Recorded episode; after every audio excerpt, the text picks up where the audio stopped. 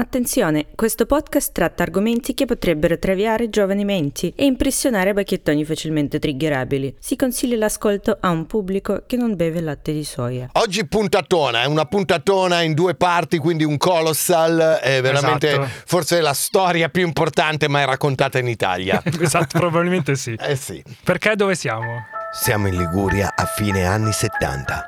Mentre l'Italia è sconvolta dagli anni di piombo e dal terrorismo, Genova è sconvolta da vespe che volano e da tette verdi. Questo è il caso del metronotte Zanfretta rapito dagli alieni. Ciao, mi piace.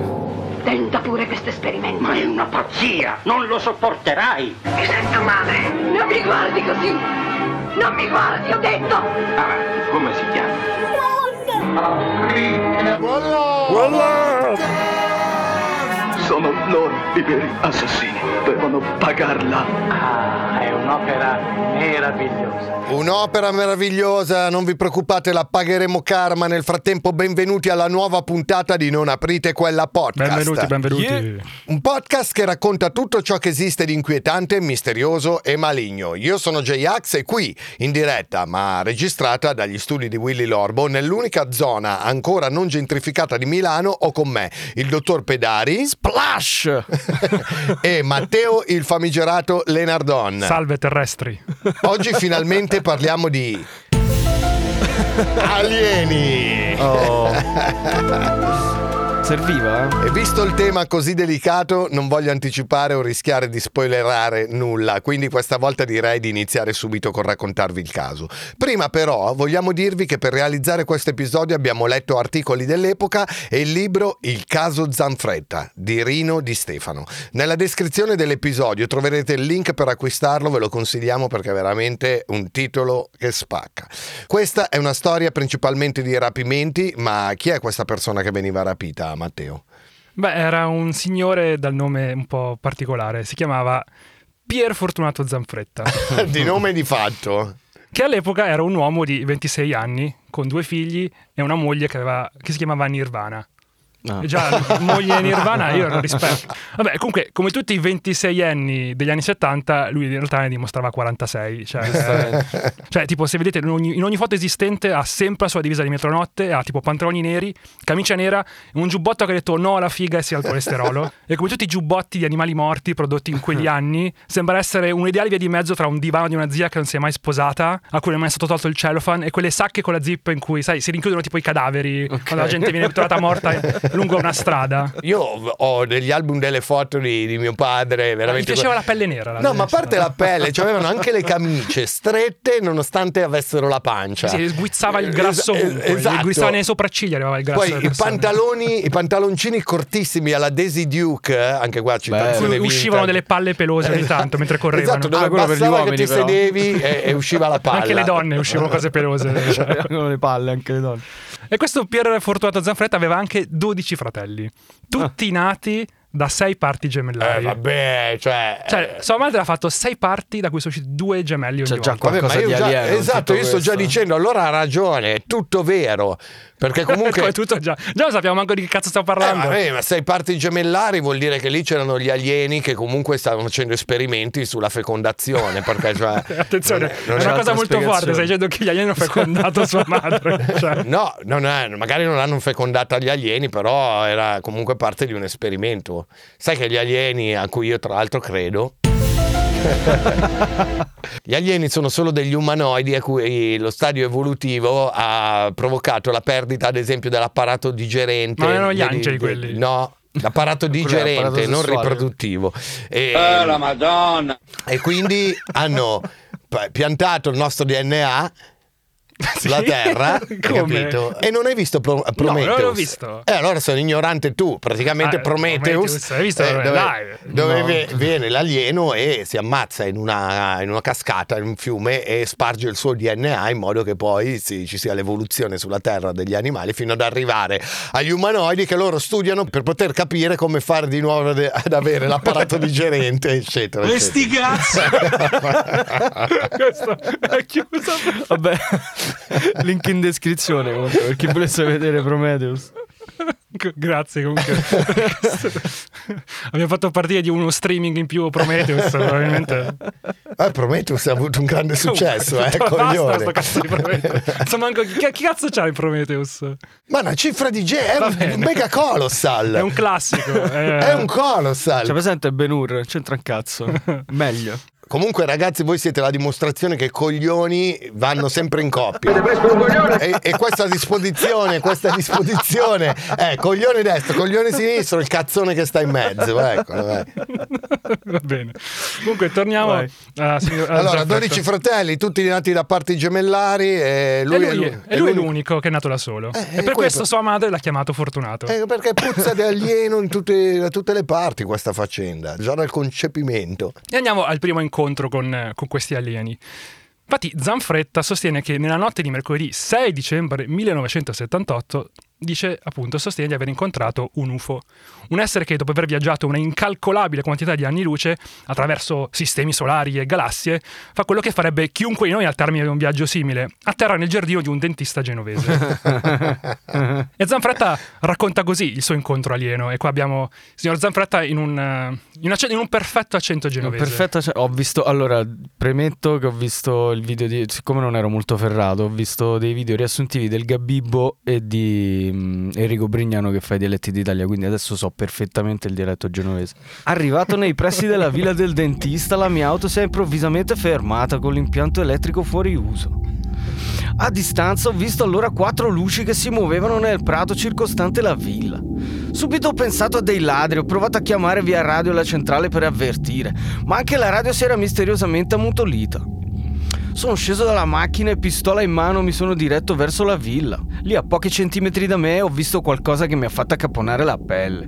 Era un essere mostruoso, spaventoso e molto alto. Belin. Per vederlo in viso ho dovuto alzare la pila ed ho calcolato che non poteva essere meno di tre metri. Lo spavento è stato tanto che la torcia mi è caduta dalle mani, Belin. L'ho raccolta e sono fuggito. Correndo ho avvertito improvvisamente una luce enorme alle mie spalle. Mi sono voltato e sono rimasto come abbagliato da un velivolo di forma triangolare, ma molto appiattito. Hai capito? Che si alzava da dietro la villa con un sibilo. Era molto luminoso e più grande della stessa casa. La luce era tanta che ho dovuto ripararmi gli occhi con il braccio. Scusate la, la gabbibaggine. Si è sviluppato un forte calore tutto intorno. E in quegli attimi concitati, perché Zanfretta faceva il metronotte, stava, aveva comunque un contatto radio con la sua base. No, raga, però comunque ho capito che, che Brignano non, non- non ha sortito Eh, l'effetto. Hai fatto ricerca su Brignano, questo succede. Questo è quello che Il succede. Gabibbo pure non è stato tanto d'aiuto. Io, Sì. io direi di non, farlo. devi, non devi mai diventare. tuo andare... genovese non è. Senti, però ho un'idea. Fallo in brasi- brasiliano. Faccio brasileiro. portoghese brasiliano, Sì, non è è meglio? Vicino abbastanza. Cioè, io non noto la, regola, la differenza. regola è non andare mai full Brignano. Mai full Brignano.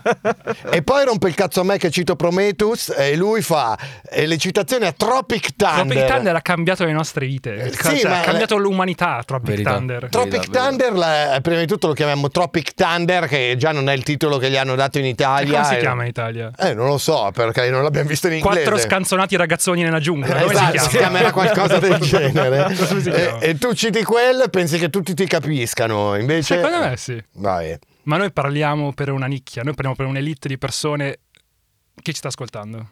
Ok, quindi elitari. Eli- no, elite però dal basso. Eh, abbiamo tutto, abbiamo tutto. Eh, non meriti i diritti umani. Eh. D'ora in poi sarà brasiliano. Dai, adesso andiamo avanti perché c'è anche l'operatore che lavorava con Zanfretta. Che Perché quindi- Zanfretta era un metronotte e ovviamente aveva un collegamento radio con eh, una ba- la sua base, insomma. E l'ha sentito questa roba? Cosa ha sentito? Cosa ha sentito? Mamma mia, quanto è brutto! E? No, non sono uomini, non sono uomini. E quindi l'operatore, ovviamente, sono- Sono un po' uomini, un po'. hanno qualcosa in più. Sono, uo- sono uomini completi. Comunque, quando fa, quando fa il brasiliano sembra più genovese. eh. Eh vabbè. Sono uomini, sono uomini. Sono uomini completi. sono, sono più uomini. Qualcuno lo dice, qualcuno lo sostiene. Con questo accento soprattutto. E quindi manda, l'operatore manda altre due metronotte in soccorso che affermano di aver trovato Zanfretta svenuto per terra. No. Il capo delle metronotte, il capitano Cassiba, racconta cosa successe appena li vide. Magari il capi- Cassiba sono io? Sì. Sì, ma io parlo Capitano. in italiano. Eh. Faccia il Bene. capitano. Quando li ha visti è saltato su con la pistola in mano e la pila. Non li riconosceva e aveva gli occhi fuori dalle orbite. Gli hanno detto di abbassare la pistola, ma lui non sembrava nemmeno capire. Alla fine hanno dovuto saltargli addosso e disarmarlo. Eh, Madonna. proprio agitato, cioè, questa è una di quelle serate che facevate voi negli anni 90. Cioè. Sembrava un mio risveglio tipico dopo una serata all'Hollywood. Ecco. Comunque, Matteo, non mi piace questa ironia con cui stai parlando di Zanfretta, perché cioè, Tu ci stai credendo. tu- ma tu parti credi? sempre Perché- perché sua madre- parti dal principio Perché sua madre ha che, visto che gli Prometheus. alieni non esistono perché sei il classico blu pillato maledetto della società attuale e quando invece c'è più probabilità che gli alieni esistano che non esistano lo sai questo proprio il calcolo delle probabilità Ok, ma sì, ok, esistono gli alieni, sicuramente esistono delle altre forme di vita, però non sono mai arrivate sulla Terra, non ci sono prove che siano arrivate sulla Terra. Ma perché eh, tu pensi, vedi già, no, dicendo eh, gli alieni dopo aver viaggiato per millenni non arriverebbero mai nel giardino di un dentista genovese. Facciamo alla fine questo discorso. Pe- perché lo voglio fare adesso nel mio cazzo di podcast, non posso. No, perché praticamente tu parti eh, dal principio che gli alieni ragionino come te, Allora ma in realtà ti- non possono essere, eh, in quanto forme di vita aliene, avere delle altre motivazioni, Allora, ti, un'altra ti logica. faccio questa domanda: perché gli alieni non, so- non hanno mai rapito, che so, Steve Jobs, eh, che so, Michael Jordan, eh, Elon Musk, ma rapiscono la gente che guida i trattori? Mi spieghi sta cosa? Perché rapiscono i metronotte e non, che so, i massimi esponenti dell'umanità? Beh, probabilmente perché se rapiscono persone troppo in vista potrebbero far saltare la loro Sì, ma cosa, copertura. cosa hanno i metronotte che non ha Steve Jobs? Cioè, mi chiedo questo. Però, cosa, appena cosa devono- risposto. Con tutto il rispetto per i metronotte, ma chi cazzo ha una civiltà aliena? Perché deve atterrare in un giardino di un dentista genovese e rapire un A metronotte? parte che la Terra è divisa in settori e ci sono differenti razze di alieni che si sono spartite la Terra. E Gli sono- alieni non sono, sono anti-elite, gli alieni sono populisti, vogliono parlare con la gente vera, come Salvini. Gli alieni e i Salvini vogliono solo avere a che fare con la gente vera, non con gli elite.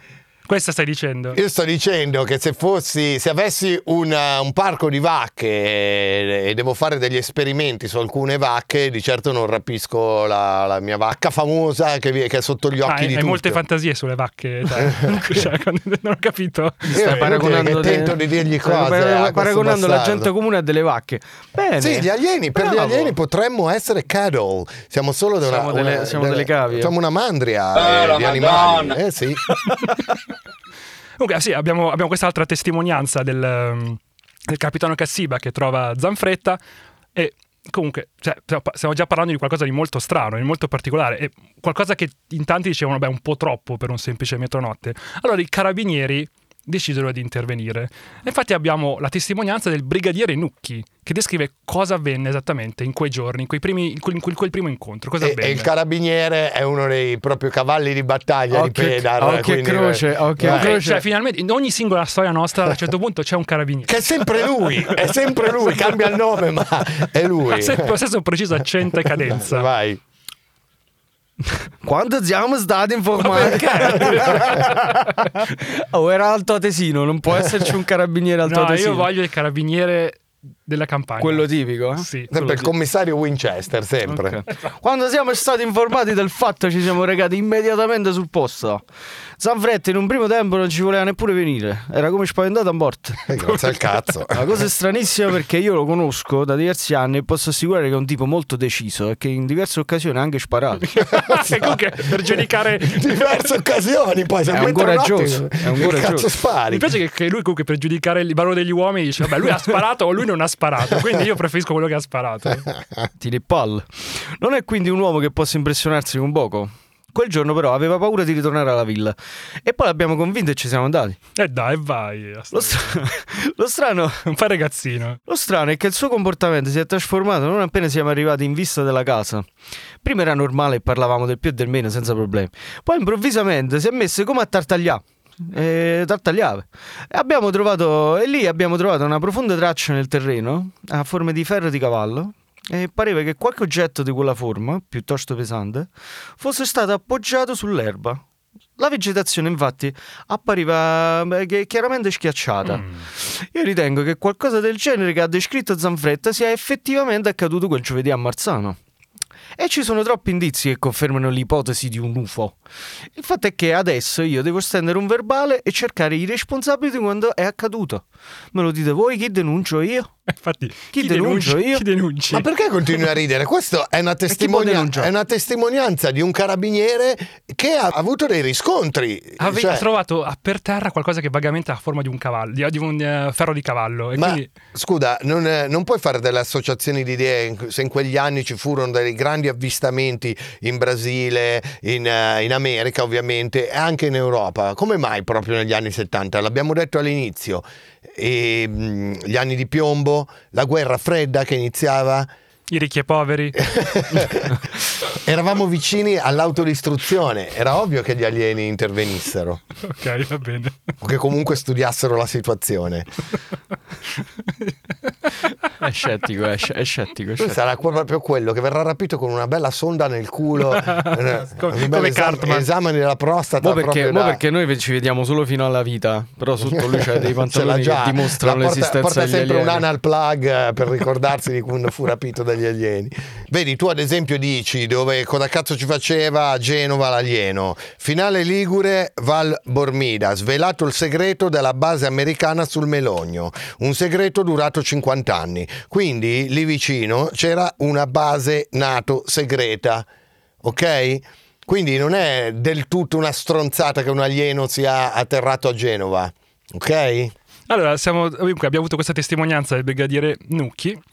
Eh, che ci, appunto ci dice come lo denuncia questa- questo, questo- questo fatto un po' alieno, questo UFO che avrebbe visto eh, il metronotte. Secondo quanto, quanto riporta Di Stefano, che è l'autore del libro su Zanfretta che stiamo utilizzando per informarci, i carabinieri avrebbero un manuale dove sono riportate tutte le procedure da usarsi in casi di intervento.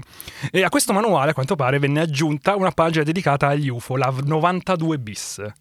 Secondo Di Stefano, lo Stato Maggiore della Difesa a Roma avrebbe costituito un ufficio che si occupa esclusivamente degli avvistamenti UFO in Italia. Io comunque ho cercato informazioni su questo 92 bis, ma non ne ho trovati. Deve essere un manuale molto segreto, non lo so, oppure boh, no, ho cercato, ho googlato, ho googlato male io. O più, pro- o più probabilmente, come spesso accade quando parli con gli ufologi, l'assenza di una cosa è la prova stessa della sua esistenza. Questa cosa, questo paradosso che nell'ufologia spesso avviene. Flame. Certo, eh, perché quello che vale per, per il 92 bis, ad esempio, no- non può valere per Ustica. Cioè, se hanno fatto sparire delle cose, possono anche averne fatto sparire altre. Ustica ci voleva, scusate. E, e che, cazzo, che cazzo stai dicendo? Ustica Cioè, è un altro episodio. Cioè, siamo nel paese dei segreti e vu- vuoi che non possano tenere segreta, la- soprattutto dopo le direttive americane arrivate negli anni 80, negli anni 90? Cioè, non, eh, è normale, l'hanno fatto in tutto il mondo. E le foibe? e allora Bibbiano No, tutto segreto anche quello. Comunque, il brigadiere Nucchi, vedi, però, il brigadiere Nucchi ti dà, ti dà ragione perché durante la sua inchiesta indivi- individua 52 persone che confermano di aver visto un grosso oggetto luminoso quella notte. Toma Matteo, suca 52 52 persone Tra questi il brigadiere della finanza Salvatore Esposito, che, Ah. che stavolta mi sa che proprio È non proprio, è proprio. Trentino questo, io me lo E sento. Salvatore Esposito, terrorizzato, descrisse così il suo incontro al collega dei carabinieri. Era notte ed ero di fronte al garage di casa mia. Intendo a tirare su la saracinesca per parcheggiare la macchina. Eh, A un certo punto una luce mi illumina e mi arrabbio con il mio amico in auto perché penso che abbia acceso gli abbaglianti per farmi uno scherzo. Però poi mi giro e vedo che le luci dell'auto sono spente e che il mio amico aveva gli occhi sbarrati, puntati verso il cielo. Sopra di noi c'era un enorme disco volante immobile che proiettava una luce bianca verso il basso di un'intensità che non avevo mai visto. Ero terrorizzato proprio. Ricominciai a muovermi solo dopo che l'UFO volò via. Ecco abbiamo il brigadiere della, della finanza Attenzione. che dice che fa questa testimonianza, dice di aver visto un disco volante sopra, sopra la sua saracinesca mentre parcheggiava l'auto. A te mi è successo mentre parcheggiavi? No, a me non è mai successo, ma come spieghi che questo brigadiere senza saper niente di Zanfretta possa dire queste cose? Non lo so. Eh, io, poi, io poi- io poi vi racconto la mia storia, raga, ha, del- ha dell'incredibile. E neanche mi drogavo. Cioè, neanche mi stavo. Neanche ero drogato. stai facendo crescere l'hype, eh, sto sentendo. Mm, mm, mm. Beh, comunque a Torriglia abbiamo visto anche la testimonianza di questo eh, brigadiere della finanza che dice di aver visto un UFO e chiaramente a Torriglia stavano accadendo troppe cose strane. Quindi cosa decisero di fare? Decisero di sottoporre il metronotte Zanfretta a una seduta di ipnosi regressiva per farlo retrocedere nel tempo e fargli rivivere quei momenti. quindi qualche sera dopo venne quindi adagiato su un lettino eh, il lettino del dottor Moretti, che era un, um, un dottore appunto che si, occupava di ipnosi dell'area di di, birra. Genova. e questa è la fedele descrizione di quello che avvenne quella notte. Quindi iniziamo dal dottor Moretti. Ora, davanti ai suoi occhi, c'è un grande quadrante d'orologio. Un grande orologio bianco con le lancette nere. Ah, già un po' si sta addormentando Pedro, lo vedo. Però questo grande orologio ha una particolarità. Non va avanti, bensì va indietro. Le lancette scorrono all'indietro e noi torniamo indietro nel tempo. Voglio che mi racconti tranquillamente tutto quello che vede. E Zanfretta ora comincia ad ansimare profondamente. Sentiamo, sentiamo come... Beh, non così. No, Questo è quando io faccio le telefonate di notte. Il suo petto va su e giù, ritmicamente. Le sue mani tremano. Cosa c'è? Mi racconti? Io sono qui con lei e non può accaderle nulla. Mi racconti cosa vede. Madonna. Perché dice Madonna? Eh, beh, Madonna. Perché dovrei venire con voi? Ma cosa volete farmi? Ma cosa sono tutte quelle luci? No, non voglio. No, voi non siete esseri umani, via! Cosa mi mettete sulla testa? Via! Non voglio! Lasciatemi stare! A me qua mi stai un po' sul cazzo che ridi del dolore di una persona e molto probabilmente sta dicendo la verità. Cazzo, è sotto ipnosi. vediamo verso la fine se, se sarai ancora d'accordo con questa affermazione. Zanfretta ora dice di essere stato portato in un luogo caldo dove lo hanno interrogato ed esaminato. No, non voglio che tornate. No, non posso dirlo. Sì, sì, farò come voi volete, ma datemi una prova, non mi crederanno. Quante luci! Via, via, via! Qualcosa dalla testa! Aspetterò che tornate. Che caldo. Cosa cazzo? Via qualcosa dalla testa, via, via! Siete dei mostri, voglio andare a casa, la mia pila. La mia, La mia pila. la mia pila. Il dottor Moretti quindi dice: Ora voglio che lei mi descriva bene questi esseri che ha visto. Sono verdi, occhi gialli a triangolo, con degli spinoni, hanno la carne verde e la pelle piena di rughe come se fossero vecchi. Hanno la bocca con qualcosa che sembra ferro. Hanno delle vene rosse sulla testa, le orecchie a punta, braccia con delle unghie, con delle cose rotonde, vengono dalla terza galassia. Ecco, vedi? Dov'è la terza galassia? Ecco, Eh, ci spieghi dopo la terza seconda, avanti a, destra. destra. Eh. Il dottor Moretti? Bennato la Vedi, gli In chiede- che modo comunicate? Parlano la nostra lingua? No, no, traducono con l'apparecchio luminoso. Cos'è l'apparecchio luminoso? Ah, chiede a me. Eh sì, sei tu che- quello che comunica con gli alieni. Io non comunico con gli alieni, ho una mentalità aperta, non come te. Eh, ognuno è schiavo delle esperienze che ha avuto e tu hai iniziato scrivendo su Vice, quindi non mi stupisce No. niente. Buia! È calcolato, Matteo, mi dispiace. Comunque, a questo punto il dottor Moretti risveglia Zanfretta e gli dice che andrà tutto bene. E, abbiamo, e questa diciamo che è la conclusione del primo incontro eh, di Zanfretta. Già, già- già abbiamo molte informazioni, sappiamo che arrivano dalla terza galassia, che sono verdi, che sono alti tre metri, che sono un po' mostruosi, insomma, non, so- non sono Le piacevoli. unghie, sì. che Mettono- comunque- e me- e mettono i cosi in testa. E che. Zanfretta ci tiene molto la sua pila, questo sappiamo. La che pila. vuole- è un po' come La quando pila. esce, che esce e dice dove cazzo è il mio iPhone, ce l'ha sempre Il dietro. Mac Vabbè, ma la Light. pila, la Maglite era l'iPhone degli anni 70, scusa, ci potevi fare tutto. Comunque, passa qualche giorno, Zanfretta si riprende dallo shock dell'incontro alieno e torna al suo lavoro di guardia notturna. E per un'oretta tutto procede normalmente. Poi arriva la chiamata di soccorso di Zanfretta mentre sta in giro con, eh, insomma, a pattugliare da metronotte. E questa, questa chiamata è così. Sono avvolto da una fitta nebbia e non vedo più nulla. La macchina sta andando da sola a questa velocità, non so cosa fare. Magari era tipo una Tesla, cioè... Capita che non sai come usarla. Già ce l'aveva. E a questo punto i colleghi del metronotte iniziano la spedizione di salvataggio perché, cioè, capite adesso la situazione? E tutta la zona di Torriglia venne ispezionata. E finalmente lo trovano. È fermo sul ciglio di una scarpata e, e proprio lì scoprono la 127 che lui usava come macchina, insomma, da, da metronotte, con le luci accese. Ma Zanfretta non c'è, non si vedeva. 127 per fare gli inseguimenti di notte, poi perché sta scappa qualcuno, lo becchi subito. Però. Però non si vede Zanfretta, sono sul ciglio della scarpata, però a un certo punto Zanfretta zompa fuori dalla scarpata, tipo fa un salto ed esce fuori dalla scarpata. Cioè vola di sotto. No, lui era sotto, cioè era attaccato alla scarpata ed esce fuori dalla scarpata. Oh, cazzo. Zompa fuori. E uno dei colleghi accorsi lo descrisse come un gatto selvatico braccato. Oh, Perché infatti Zanfretta non si faceva prendere. lo dovettero inseguire, bloccare, dargli un paio di ceffoni e farlo tornare in sé. Cioè, questo era lì che fuggiva e nessuno- non si fermava. Come un gatto. E lì- cioè, cioè, tutti i suoi colleghi dicevano: Vieni qua! E quello scappava. Zaffre! Ah, è un'opera meravigliosa.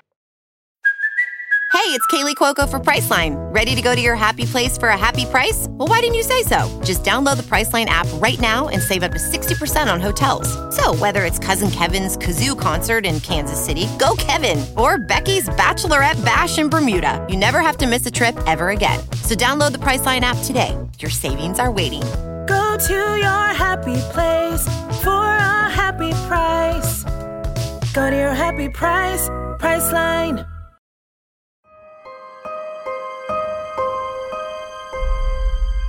E comunque, e quando ci riuscirono a fermarlo dopo dopo averlo mal- dopo averlo preso a schiaffoni, un Zanfretta tremolante in lacrime disse ai colleghi solo questo. Dicono che mi voglio portare via. Cosa ne sarà dei miei bambini? Non voglio, non voglio, non voglio. non E I voglio. colleghi, mentre una notte notarono che fuori pioveva, ma Zanfretta aveva il viso e gli abiti asciutti e le orecchie rosso fuoco. Che un po' come quelli che ho io quando tipo bevo un po' di grappa, Sì, cioè sì. quelle cose lì. cioè. E sempre i colleghi scoprirono intorno alla 127 di Zanfretta orme gigantesche. Queste orme, la mattina dopo, furono misurate dai carabinieri di Torriglia e risultavano essere lunghe oltre 50 cm e larghe circa 20. Prendete il vostro pene, moltiplicatelo per 5 e avrete la lunghezza. Poi- Ok, 50 centimetri di, di scarpe. Infatti mi chiedo se come i carabinieri, se come le tipe su Instagram anche, hanno anche fatto una proiezione per immaginarsi il cazzo degli alieni, partendo, partendo da- dal Eh piede. certo, devi partire dai piedi. Eh. eh. Secondo me nel, sul, sul 92 bis c'è anche la parte quanto, quanto, quanto è lungo il cazzo degli alieni probabilmente. Probabilmente non hanno il cazzo. E poi non gli piace Stanno penetrare. cercando di recuperare il cazzo e l'intestino. Comunque le stranezze non finirono lì. Mentre cercavano di portare Zanfretta al riparo, le luci, i tergicristalli e il motore si spensero.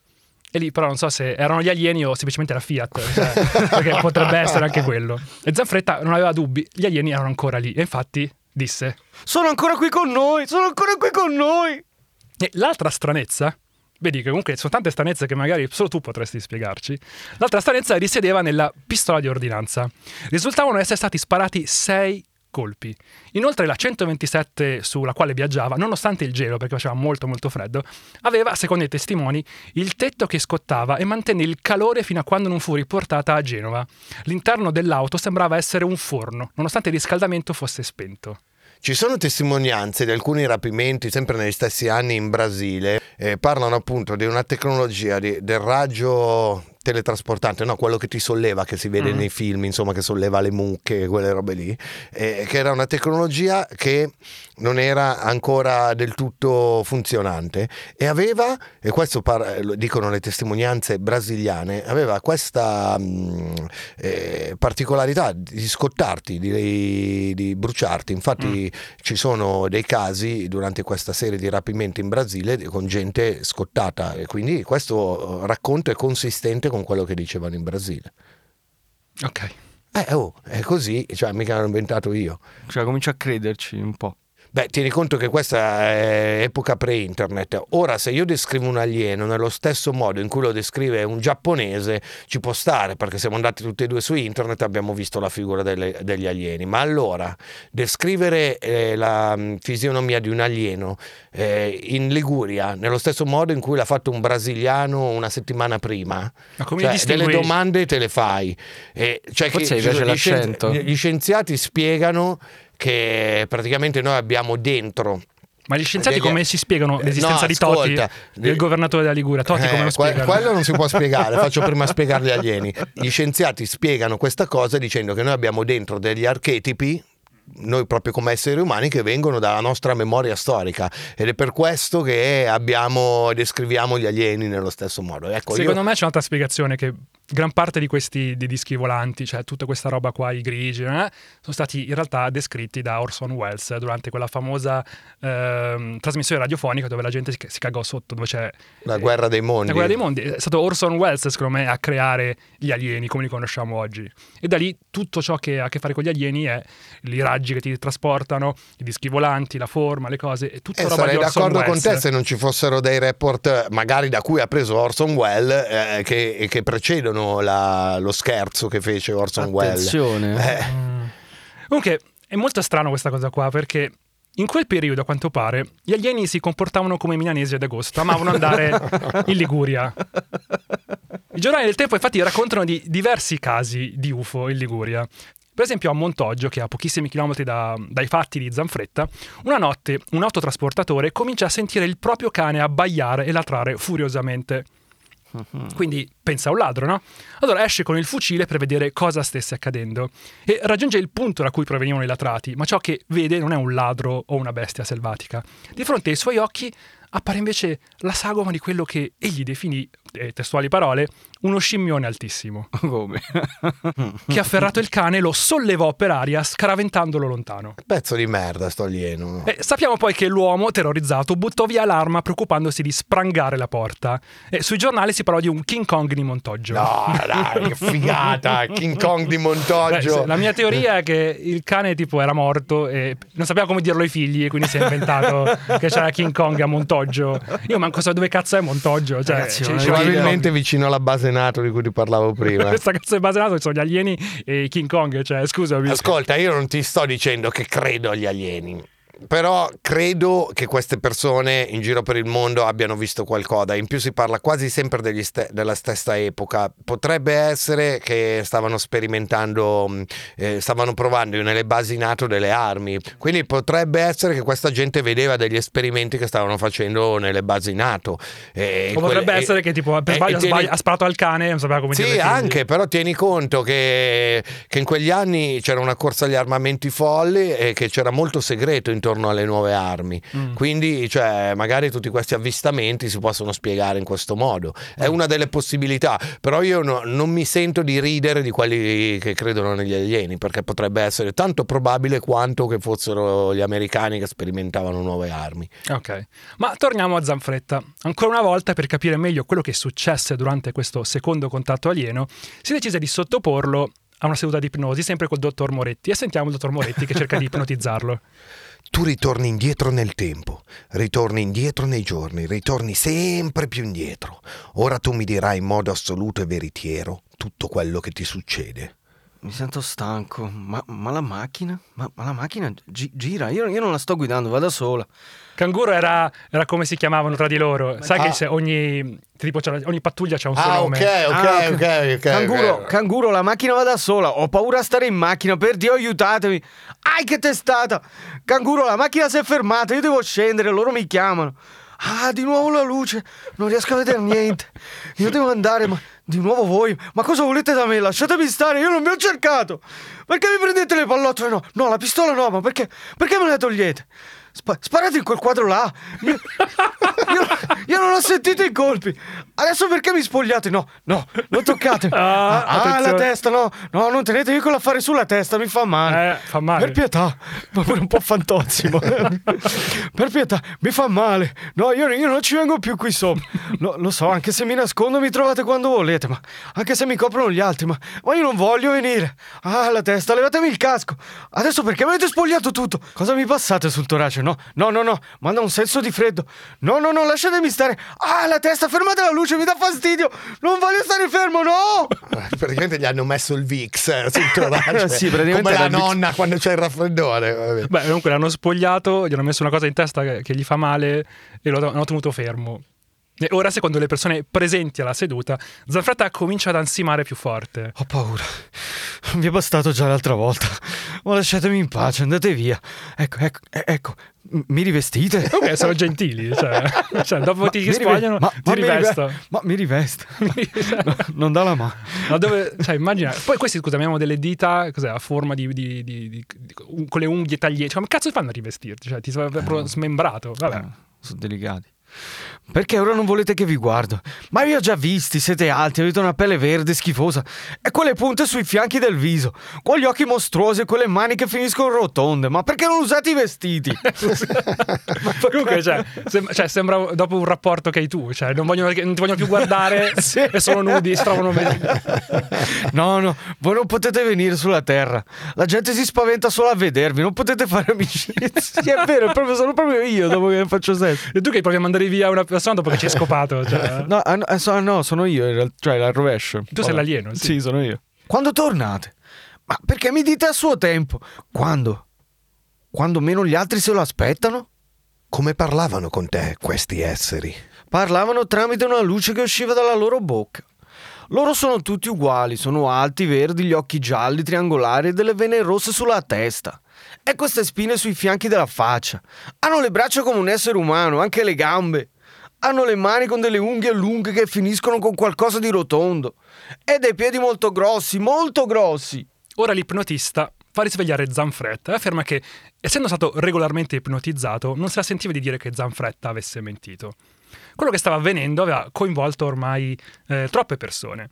Ben presto la notizia di ciò che stava succedendo nell'entroterra ligure uscì sui giornali e in molti sui quotidiani scrivevano che era tutta una balla, eh, che l'ipnosi non poteva confermare e provare che quello che Zanfretta raccontava insomma, fosse vero, cioè, anche perché cioè, insomma, solo l'ipnosi che... Però l'ipnosi era abbastanza... Cioè, chi l'aveva ipnotizzato diceva che secondo la sua professionalità quello che diceva non poteva essere una menzogna, però la gente non, si- non ci credeva. Quindi cosa si propose di fare?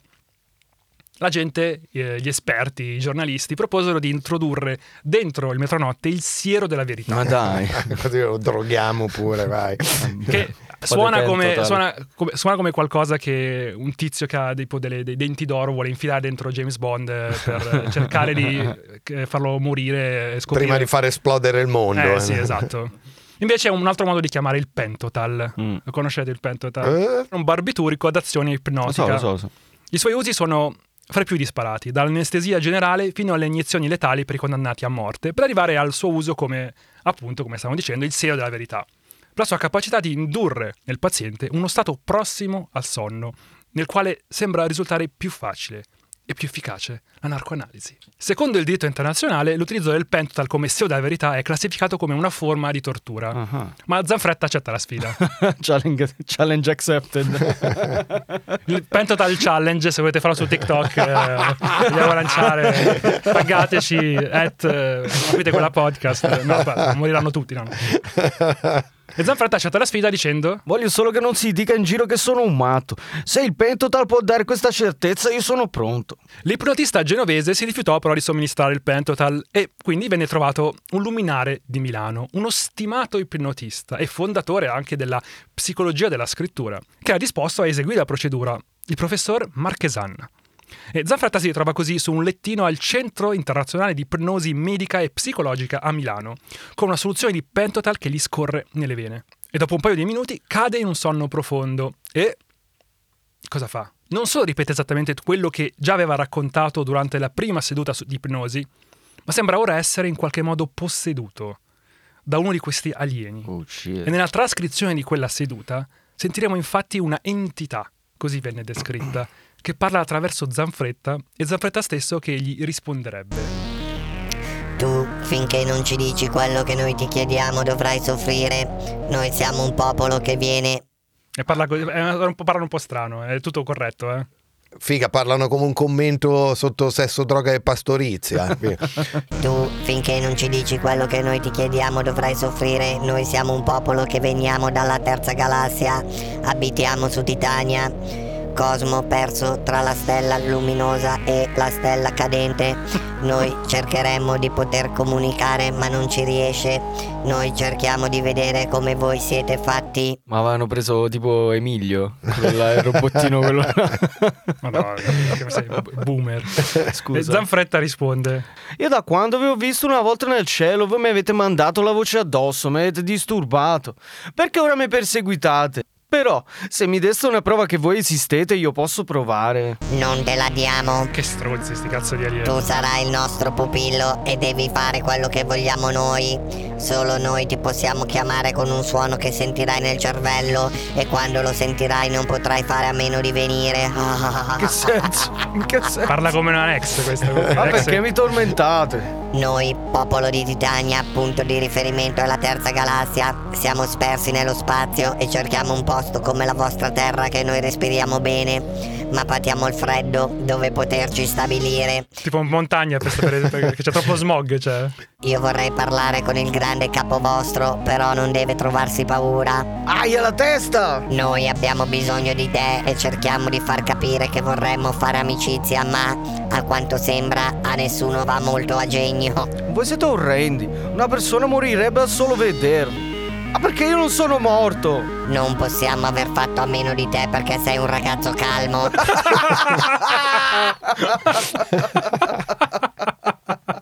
Vabbè, vaffanculo. Sono dai. alieni che vogliono fare amicizia, nessuno vuole fare amicizia con loro, però ho trovato un ragazzo calmo che po- con cui possono comunicare, cioè sono gli alieni emo. Comunque a questo punto interviene il professor Marchesan, l- l'ipnotista, che comincia a fare una serie di domande a Zanfretta. Mo sentiamo il professor Marchesan. Lei ha visto dei bambini anche? Delle donne? Eh sì, Le donne in che cosa si differenziavano dagli uomini? con le cinghie, con qualcosa attaccato alla vita. A casa c'è la cintura di Gucci. Ma a parte queste, erano un po' meno brutte. Avevano ad esempio dei seni. Erano vestite come Achille Lauro. sì, tutti verdi, sembravano Achille Lauro. Ma erano quasi nude? Perché gli fa queste domande il professore? Professore, Il professore voleva capire. Con una mano chiedeva. con l'altra... Avevo, No. dei, avevo dei segni, erano nude? No, avevano una tuta fino alla vita e uno schermo quadrato davanti al corpo, al torace. Ma questo schermo era trasparente. ma cazzo, ma sto qua. Ma questo schermo era trasparente, così lei ha potuto vedere i seni di queste donne. Cioè, insiste sui seni. Oh, ma ce l'ha ste tette? o no?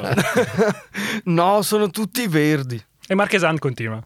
Riescono qualche volta a rendersi invisibili ed eventualmente riescono a circolare sulla Terra senza che noi ce ne accorgiamo? No, preferiscono farsi visibili quando hanno un contatto con un terrestre. Allora quando è che sono invisibili? Quando c'è molta nebbia, quando fa molto caldo. Sono tipo di Milano questi. Come fanno a sapere che cosa è successo in questi giorni o nei giorni in cui lei ha avuto contatti con questi esseri? E di giorno hanno una speciale sfera e vedono quello che faccio io. Allora quando ritorneranno daranno a lei una di queste sfere? Ma che è Dragon Ball? Solo con la mia mano riuscirò a proiettare tramite questo oggetto il loro popolo, la loro civiltà. Come potrebbe proiettare con la sua mano qualche cosa verso il loro popolo? Questo triangolo serve da una specie di televisione che farebbe vedere ai terrestri come vivono questi esseri che si chiamano Dargos. E la seduta finisce. Marchesan sveglia Zanfretta e afferma dall'alto della sua posizione di rispettato professore questo. Io direi che sono veramente molto scarse le possibilità che ci sia qualche cosa di soggettivo, cioè il soggettivo, il personale, il fantasticato o il residuo nella memoria di cose viste o lette dovrebbe essere estremamente basso. Tenuto conto che ci sono delle testimonianze esterne, quello che lui riferisce dovrebbe avere un alto grado di corrispondenza alla verità.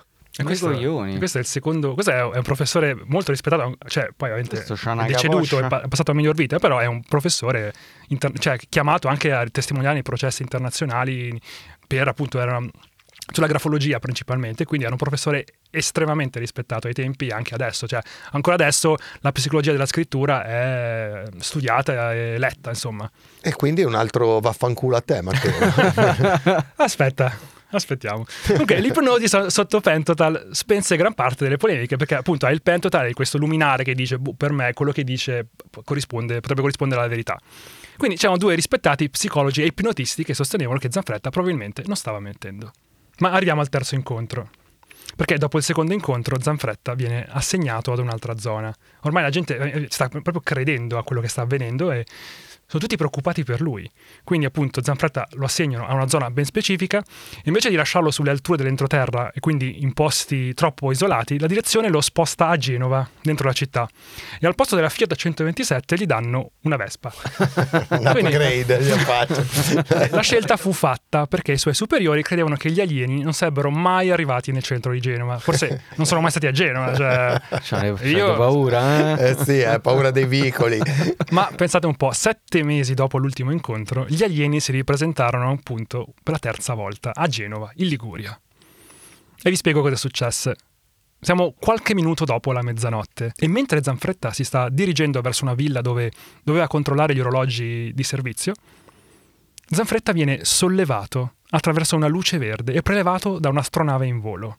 Ma con quella la luce- Vespa? O solo... Con tutta la Vespa. Ma quanto è bello andare in giro. Lo sapevo che, lo sapevo che lo pensavate tutti. I colleghi, non sentendolo più rispondere alle chiamate radio, diedero l'allarme. E quindi tutte le pattuglie di metronotte disponibili andarono a cercare Zanfretta. E soltanto due ore dopo la sua Vespa fu trovata in cima al Monte Fasce. In cima al monte l'hanno trovata la, la- la Vespa.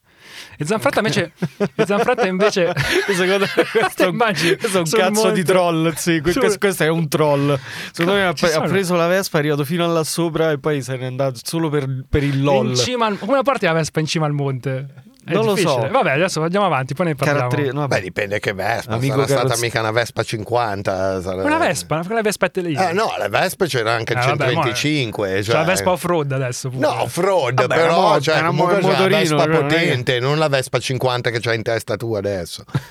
Vabbè, comunque la Vespa la trovano in cima al Monte Fasce e invece Zanfretta fu trovato due chilometri più in là, che correva nel buio totale in direzione della, lo- della località Uscio. Madonna. Cioè, Ripeto, Zanfretta era nel buio totale che correva verso la direzione di Uscio. Verso l'uscio, giustamente. Voleva uscire. E comunque, io mi immagino, detto, immagini arrivi uno che corre nella notte nel buio. Dice, ma dov'è? Dov'è la tua Vespa? È là, è sopra il monte. Comunque, lo strano è che per arrivare in cima a questo monte, che sovrasta i quartieri a levante di Genova, c'è soltanto una strada. E anche molto stretta. E il guardiano di servizio in quell'area si piazzò apposta, perché sapevano chi cazzo era Zanfretta, si piazzò apposta in mezzo alla strada, intenzionato a bloccare Zanfretta in scooter. Se si fosse visto. Ah, quindi lo sapevano. Cioè, Hanno hanno- bloccato tutte le strade, cioè Eh, li detto, aspettavano. Magari questo, vediamo se sta di Ma da lì- questo, eh. Ma da lì. Zanfretta non passò mai. Madonna. Eh, Eh, ma Zanfretta secondo me stava sgamato, lui le sapeva le, le altre stradine per non arrivare. c'erano. C'era una sola strada strada. e c'era un guardiano che lo aspettava e non è mai passato da là. Però la, la Vespa era in cima al Monte Fasce. Sono, si è messo d'accordo. No, adesso comincio la, la parte negazionista perché comunque non lo so. Nessuno, Ho paura. nessuno riusciva a spiegarsi cosa fosse successo quella notte. Vedi, ness- non ce la spiegavano nemmeno noi. Quindi cosa fecero? Riportarono Zanfretta a Milano dal professor Marchesan. E questa è la trascrizione della loro seduta. Mi descriva i fatti. Vado a fare l'orologio della contessa Moro. Ma guarda sti cani, abbaiano sempre. Bella anche luce. Cos'è? Non c'è più. Ma perché i cani sono scappati? Porca loca, cos'è quella luce verde? No, Dio mi alza. No, no, no, urca vacca no. Su urca vacca. Sto volando. Sono attaccata alla Vespa. Cristo, ma che cosa volete ancora da Cioè, me? com'è che, che voli sulla Vespa? Attaccata Io vabbè. Come mai queste lunghe mire? che cazzo? Come cazzo parla? Queste lunghe mire. Dove mi portate? Questo monte mi sembra di conoscerlo. Aia, fatemelo fermare un momentino questo dolore. Ah? Sì, sì, un professore mi ha detto che io di lasciarmi in pace a me, che, che sarebbero disposti a venire in quattro. Qui la, cosa, qui la cosa, ascoltate bene, qui la cosa diventa ancora più surreale, cioè come se tutto quello che abbiamo appena detto non, non- non fosse abbastanza surreale. Perché il professor Marchesan, che vi abbiamo spiegato prima, era veramente un luminare, un luminare milanese, Rispettatissimo. Rimane così colpito storia di Zanfretta da arrivare al punto di organizzare una spedizione scientifica per prendere il posto del metronotte in questa relazione con gli alieni. In questa spedizione erano coinvolti molti specialisti e professionisti insospettabili di Milano. E secondo quanto racconta Di Stefano, che è l'autore del libro, Marchesan cercò di indurre, attraverso diverse sedute di ipnosi, Zanfretta a farsi da parte per poter essere sostituito da questo SWAT team di partite IVA milanesi che volevano incontrare gli alieni. Poi è figa. Cioè, cioè, non so se ci rendiamo conto che il professore ha fatto delle sedute private con questo qua per dirgli oh io ho degli amici, vogliamo andare con noi, noi sugli alieni, vai a fanculo, spostati. Cioè, Figa, ma tentando di gentrificare gli alieni. Figa, ma la ginttoneria è chiusa stasera. Vabbè, andiamo con gli alieni. I milanesi dai. rovinano sempre tutto. Comunque, arriva i milanesi, si fa tutta puttana. Cioè. Comunque, cioè, stiamo parlando di cioè, gente seria, eh, gente seria. Perché te lo immagini, te lo immagini quello a cena, capito? Marchesano con gli amici suoi. Raga, non, capito, non avete capito che cazzo dove- ho per le mani in questo momento. Non avete capito Dove che- vado ad andare alieni, raga? C'hanno le tette verdi, secondo me. Glielo, gliel'ho chiesto più volte. Sai le risate che si sono fatti? Eh, Però, cioè, però hanno hanno organizzato una spedizione scientifica, l'hanno organizzata. Ma torniamo alla seduta. In questo momento Zanfretta sta per spiegare meglio agli alieni che gli stanno chiedendo appunto chi fosse questo professore. Ma sì, ci sono anche altre tre persone che non mi ricordo. Uno dovrebbe essere un ingegnere nucleare, un altro è un parapsicologo, un altro ah, eh, che fa cinema, qualcosa del genere. Questi erano i professionisti milanesi. E ora Zanfretta racconta di come è riuscito a scappare dall'astronave. Ah, devo scappare. Come cavolo si scende qua? Schiaccio uno di questi bottoni. No, questo non è. Ecco, eh, si è aperto lo sportello. Bene, anche salto. Che male alle gambe, ostia. Porca vacca, adesso corro. Così non mi fregano. Cioè, questo schiaccia dei bottoni a caso, si apre lo sportello E giù. e salta giù. E si fa male un po' alle gambe, però scappa. Comunque, ora Zanfretta, che è scappato, lancia l'allarme via radio e i suoi colleghi si fiondano per arrivare da lui. E una volta essere stato raggiunto, però, Zanfretta riceve questo ordine dagli alieni e sentiamo di nuovo l'entità. Avanti, sbatti la testa contro la macchina, è un ordine, la tua forza si moltiplica. Eh, Insomma, la sua forza si moltiplica così tanto che Zanfretta aggredisce tutti i suoi colleghi che dovranno difendersi, togliergli la pistola e immobilizzarlo. Cioè, era diventato veramente forte. Gli avevo detto: dai una botta alla macchina e comincia a menare tutti. E lui lo fece. E ora il prof eh, Marchesan ricomincia con le domande. Ma la Vespa è rimasta sempre a terra o è salita all'interno dell'astronave? Eh, vedi, pure io me lo chiedevo Questa- prima. eh, Questa Vespa Dove cazzo sta sta è Vespa? importante, come vedete. E Zanfretta risponde. Era, era all'interno dell'astronave. Io però sono scappato. Mi hanno rubato la Vespa, quindi. Sì? Lei è scappato e poi le hanno restituito la Vespa e poi le hanno risucchiato qualche cosa dal portello dove lei conteneva i biglietti? Eh sì. Senta, io le dico in ogni modo due cose a questo punto.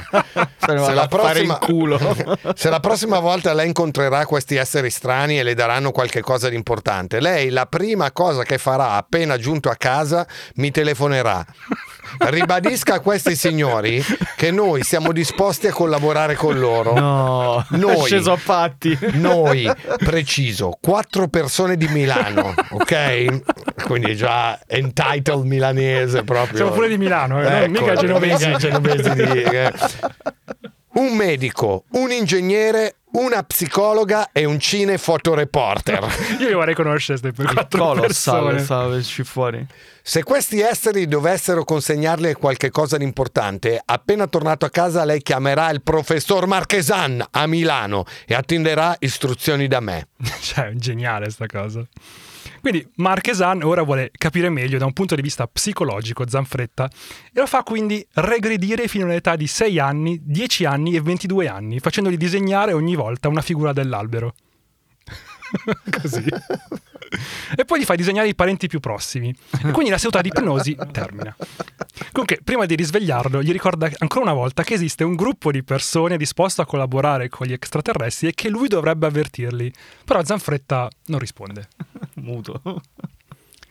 Comunque, questa cosa del, del professore de- di, di questo team di Milano, comunque adesso la gente lo scopre e appunto quando il capo di Zanfretta scopre il piano di Marchesan sbianca, cioè se un luminare così importante crede a tal punto al suo dipendente Allora la cosa è seria. Allora voglio i soldi.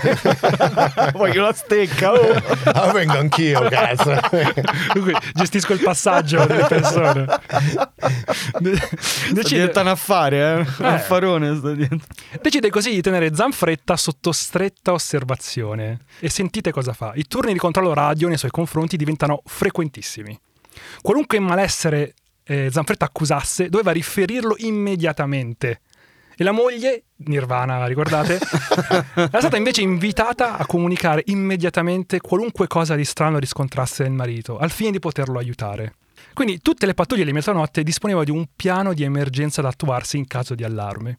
Venne deciso di pattugliare continuamente tutte le strade che portavano fuori Genova. Tutti erano pronti per un nuovo rapimento. E anche noi siamo pronti a un nuovo rapimento. Non sono mai stato così pronto per qualcosa in tutta la mia vita. E anche a essere rapiti noi stessi, eh? Ma per sapere cosa accadrà dovremmo attendere il prossimo episodio, purtroppo. Quindi voi cosa avete... Cosa, fino adesso cosa ne pensate di questo Zanfretta, di questo caso? Io vorrei andare avanti. Da tu eri partito, è tutto vero, ci credo. quello- No, no, no, no, io non escludo la possibilità e non mi piace ridere delle persone che avvistano gli alieni che, che dicono di essere state rapite, però ci sono tante spiegazioni. Ho provato a darne una prima quando parlavo del test su ipotetiche armi segrete del periodo della guerra fredda, un'altra è quella che forse tu che sei un pozzo di scienza potrai dirmi esiste una parola per definire questa cosa, che quando eh, abbastanza mh, esseri umani credono nella stessa cosa, questa cosa prende forma, prende una forma fisica. C'è questa teoria, ma succede con gli alieni, succede con le visioni, ad esempio della Madonna, Tipo lo Yeti che piange, pure, esatto, lo Sasquatch. Yeti. Quindi potrebbe essere quella una spiegazione, perché noi abbiamo, secondo me, delle potenzialità eh, che non, eh, non sono ancora riconosciute dalla scienza, potrebbe essere quella. Gli americani hanno una parola che adesso non mi viene in mente per definire questo fenomeno, ma eh, Penso fosse... Questi cazzo! Dico comunque eh, ci sono stati troppi avvistamenti perché non ci sia una base di verità. Non dico che siano veramente gli alieni, ma potrebbero essere delle spiegazioni che esulano dal campo delle cose che noi po- possiamo spiegare attraverso i nostri sensi, la vista, l'olfatto, Beh, sì. l'udito. La mia ipotesi è che l'ipnosi regressiva, usata in questo caso spessissimo, abbiamo visto, negli anni è stata un po', diciamo, accantonata, cioè è stata messa da parte totalmente nel- nei, nei processi giudiziari perché la- l'accusa che è stata fatta è stata completamente screditata all'ipnosi perché secondo le teorie che, che sono più recenti, l'ipnosi- nell'ipnosi regressiva tu come ipnotista tu suggestioni la persona che stai ipnotizzando, cioè tu gli dici e quindi hai visto questa cosa e quindi erano così e quindi cosa ti hanno fatto e tu dandogli questi messaggi eh, stai appunto suggestionando una persona e stai creando dei ricordi che non sono mai avvenuti e quindi l'ipnosi regressiva non si usa più nei processi per questo motivo. Anche perché l'ipnosi non funziona con tutte le persone, ci sono persone che non riescono a essere ipnotizzate, quindi uno può benissimo simulare. Probabilmente, cioè, credo di più agli alieni che all'ipnosi. Beh, comunque questa storia fino adesso è stata molto Però al interessante. pentotal ci credo, Eh. capito? E, e lì la- potremmo non credere al- all'ipnosi, però cazzo, questo fatto di pentotal diceva delle cose. Io a questo punto vi racconterei quello che mi è successo una notte. Ma io questa cosa io lascerei Per l'inizio della prossima puntata. Esatto, quindi- Ah, vabbè, ok. Eh, dal Pedar Back in the Days Esatto. eh, dal libro Cuore di Pedar. No, Pedar, Pedar After Dark. No, raga. Va bene ragazzi, ragazze, alieni, fateci sapere se vi è piaciuta questa puntata. Scriveteci a non aprite quella podcast at seguiteci su Instagram iscrivendovi a non aprite quella podcast. La prima parte è il caso del metronotte Zanfretta rapito dagli alieni finisce qui. Ciao, Ave Satana, ciao! Non aprite quella podcast è una produzione Spotify Studios in collaborazione con Willy Lormo. Scritto da Matteo Lenardon. Produttori esecutivi Alessandro Leotti, J-Ax e Jacopo Penzo. Editore fonico Jason Rooney. Line producer Alberto Marin. Assistente di produzione Alberto Turbofiocco Carrato. Ascolta il recap, anzi il wrap cap di Pedar della puntata su Instagram all'indirizzo non aprite quella podcast.